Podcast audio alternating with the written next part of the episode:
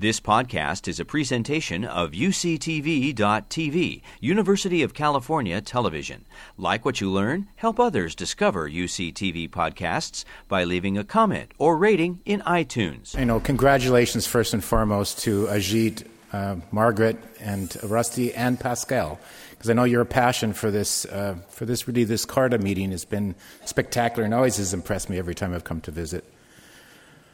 So since I've been a graduate student, I've been interested in the genetic differences that make humans unique. And if you're interested in this question, you have to be interested in essentially what I think is the, one of the most remarkable things, which is the expansion of the frontal cortex. So, shown here are two radiograms comparing essentially human and chimp.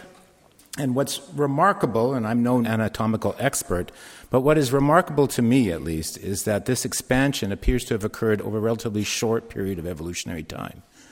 It's thought that most of the expansion from a few 400 cubic centimeter brain to one of 1,300 cubic centimeters happened over a couple million years.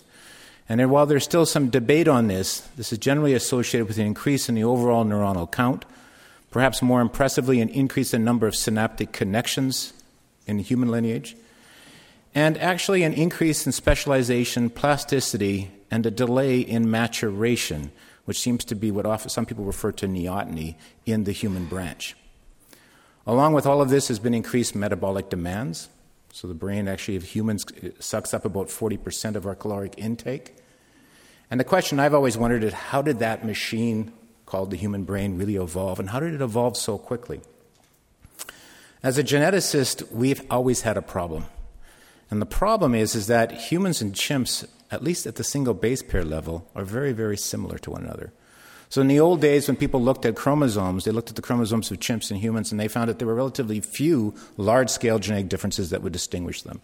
In fact, there were 10 that were identified back in the 1980s, and most of those events actually happened on the chimp lineage compared to the human. When we had the ability to sequence genomes for the first time, and we sequenced that of the chimp, one of the first genomes after humans and mouse, we found that we were almost 99% identical. So the current number is about 98.7% identical at the single base pair level. This means that the proteins that are found in our cells are more than 99% identical, with estimates of close to 30% being identical between a chimp and a human.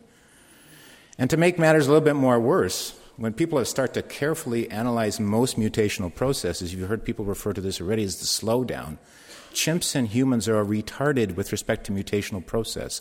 Our processes have slowed in general compared to almost every other primate. So, for species that are so, appear to us at least, being so radically different, the question is how did that happen? So, geneticists have come up with different approaches to explain this. Some have argued that, well, maybe it's just a few key transcription factors. So, regulators, master regulator genes that could affect a lot of cascading differences. Maybe that's the key. And you could think of FOXP2. Some of you have heard of this gene. This is the gene that Svante Pääbo has characterized with respect to language development as one of those master regulators, where changes for some reason happen specifically on the human lineage. Other people have argued that, well, maybe it's many different genes, but it's how they're regulated themselves. So instead of the proteins, it's when and where these genes are expressed. So this is kind of this regulatory hypothesis put forward by King and Wilson in the 1970s. Maynard Olson, when he was an active member of CARTA, talked a lot about the less is more hypothesis. He referred to humans as the hastily made over ape, and that the way we emerged was by losing genes instead of actually gaining genes. And so there's evidence for this. So genes important in terms of myosin, and particularly in the muscles of the jaw. We've lost genes that are important in terms of their function. Some work from Ajit in terms of characterizing genes important in terms of sialic biology, sialic acid biology, have been lost specifically in our branch.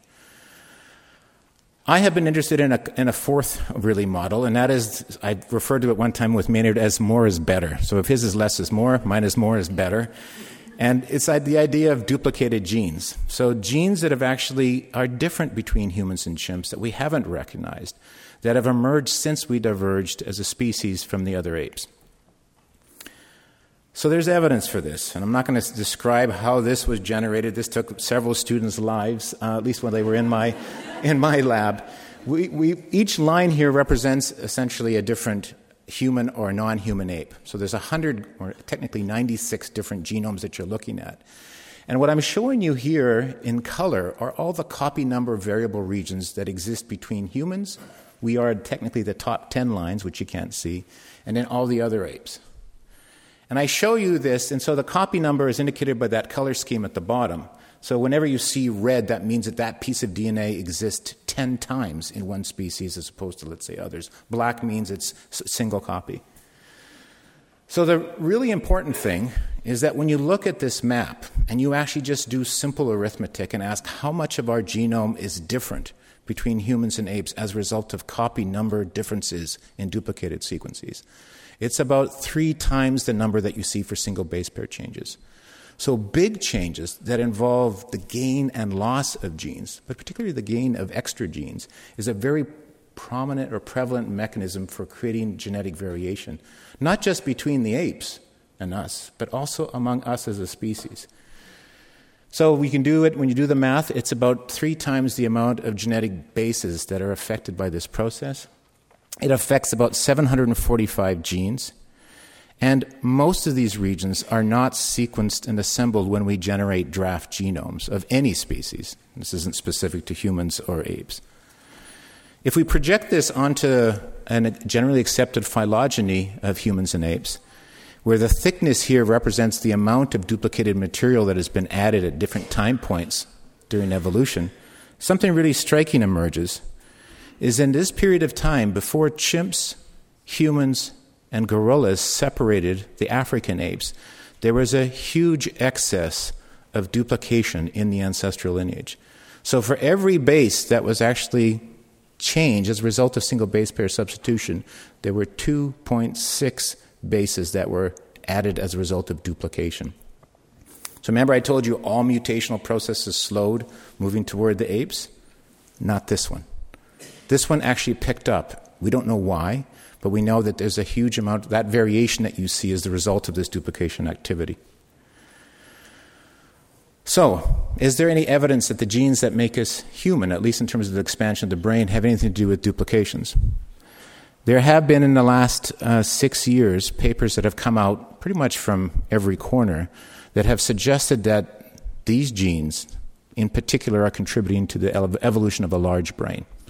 So the first is a gene called SRGAP 2C. And just to tell you what that gene does, that gene is expressed early in development and it's important for producing dendrites on the surface on, on your neurons. So dendrites go to form spines, spines go to form synapses, and the we, reason you can listen to me right here is because of those connections that are being fired as a result of those synapses. This gene has duplicated specifically in humans since divergence, starting about 3.2 million years ago. And the duplicate actually interferes with the function of the ancestor such that it takes longer for dendrites to actually form, such that when dendrites form, they are in fact more of them, resulting in an increase in the number of synaptic connections. So, this is work from largely Franck Polleux's group. So, this would explain increased connectivity as a result of a duplicate gene that interferes with function of the ancestor. This is a gene called ARHGAP11B. It's a duplicate gene. Specifically in the human lineage. It diverged right after humans and chimps separated about 5.2 or 3 million years ago. It's expressed specifically in cells in the developing brain, which are progenitors for the production of your neurons. And it's been shown by beautiful work, largely by Wieland Huttner, that the expression of this gene, if you put it in other organisms, will actually increase the number of cell divisions of these progenitor cells, such that when neurons are produced, there are more of them because you've actually increased the number of neuronal progenitor cells as a result of the expression of this gene. So, this would be a gene that's responsible for increasing the number of neurons in the frontal cortex. And actually, in mouse experiments, they can show that the mice brains begin to gyrify when you introduce this gene into the mouse. This last example is one we worked with David Haussler on. Notch2NL. This is a duplicate gene that duplicated just less than 3 million years ago in the human lineage. It's again expressed in these neuronal progenitor cells, but its role appears to actually delay neuronal progenitor differentiation. So neurons are ultimately produced, but when they're produced, there's a delay in their production which is one of those hallmark features of the development of the human brain. So, what's remarkable to me about these is that Most of these are nearly fixed in the human population, even though they arose very, very recently. So every human in this room has two copies of the functional copy. Almost each one of these genes is incomplete with respect to the ancestral function. So if you think about a gene being so big, these are almost always truncated versions. In fact, their action depends upon essentially them not being complete. And the thing I don't have time to go into is that these same regions actually create instability in our genome that leads to us having children with autism, developmental delay, and epilepsy. So the liability, in part, for us having increased risk of these diseases is due to the emergence of these novel genes that confer, we think, function in terms of the human brain. The last one I'll mention, which I think is absolutely one of the most interesting, is that when we've looked at archaic genomes, that of Denisova and Neanderthal, the biggest difference that exists between us and Neanderthal and Denisova is a large duplication that has expanded specifically not just in humans, but on the Homo sapiens lineage since divergence from these, from these other species 500,000 years ago. This duplicated segment is expanded in all of you. It's not found in any of the sequ- sequences of Denisova and Neanderthal that we've looked at with Svante Pääbo. It contains four genes. Those genes are important in terms of essentially neurotransmitter reuptake. They're genes important in terms of recombination. And interestingly, they're genes important in terms of iron metabolism. So there's a gene in this particular region that seems to be associated with more stable iron recruitment. And speaking to the last speaker, this is, I think, quite interesting. Coming back to the disease angle, this duplication, which is Homo sapiens specific, contributes to the second leading cause, at least genetically, of autism in the human population. In other words, the placement of these duplicated sequences creates instability that doesn't exist or wouldn't exist in Denisova, Neanderthal, or chimpanzee. And this is the second most common cause of autism in the human population. What's the future and what's the problem? The problem is what I'm showing you here is that our sequencing of genomes has been largely incom- incomplete over the last 10 to 20 years. And the number, and the best way to look at that is to look at these different genomes that have been sequenced and look at the number of gaps that remain, or at least remained as of two years ago in each of these genomes. We've put far more money into the sequencing of the human genome for many good reasons, but really it's like apples and oranges when you start comparing it to other organisms, other primates, and you want to actually discover the differences that make us uniquely different or u- unique. So, new technology has emerged over the last uh, three or four years. In the sequencing world, we call it long reads. So instead of using short reads, we're now using reads that are 15, 20, 100,000 base pairs in length. And we can now sequence and assemble genomes at a scale that was really unparalleled. We can now sequence, and we showed proof of principle of this when we sequenced the gorilla genome. It was an 800 fold improvement of the previous genome, which we had essentially 400,000 gaps, and now we have less than 1,000 gaps. So when we analyze those genomes, we can now discover structural differences that are actually specific to gorilla, specific to human as a result. So we've done, and I'm an advocate for this, sequencing great apes at a higher quality than what we've done before. Not just one from each species. I think we need to do all subspecies and we need to do all do need to do multiple representations. As you can imagine, the money for doing humans is already there. The money to actually do apes is not. But NIH, in a moment of weakness, actually gave us the money to do three or four. And so we've been able to complete that. And what I'm really excited by is that we're now assembling genomes of gorillas, chimps, and orangutans without guidance from the human reference. We're doing it from first principles. And this is revealing large amounts of genetic difference that exist that we previously didn't recognize. We're also sequencing the genes. Instead of boring them from the human genome, we actually now have the ability with the same technology to sequence entire genes from the species and from the tissues of those species that we're interested in. So, the good news is that we can now build trees like this for more complex genetic variation. This is just showing you uh, insertions, deletions, and inversions that are specific to the human lineage as a result of that sequencing. And as a result, we've actually doubled the number of regions of the genome that we think are functional in terms of regulation that actually have been lost on the human lineage since divergence. So we essentially doubled the number of candidate genes to study going forward.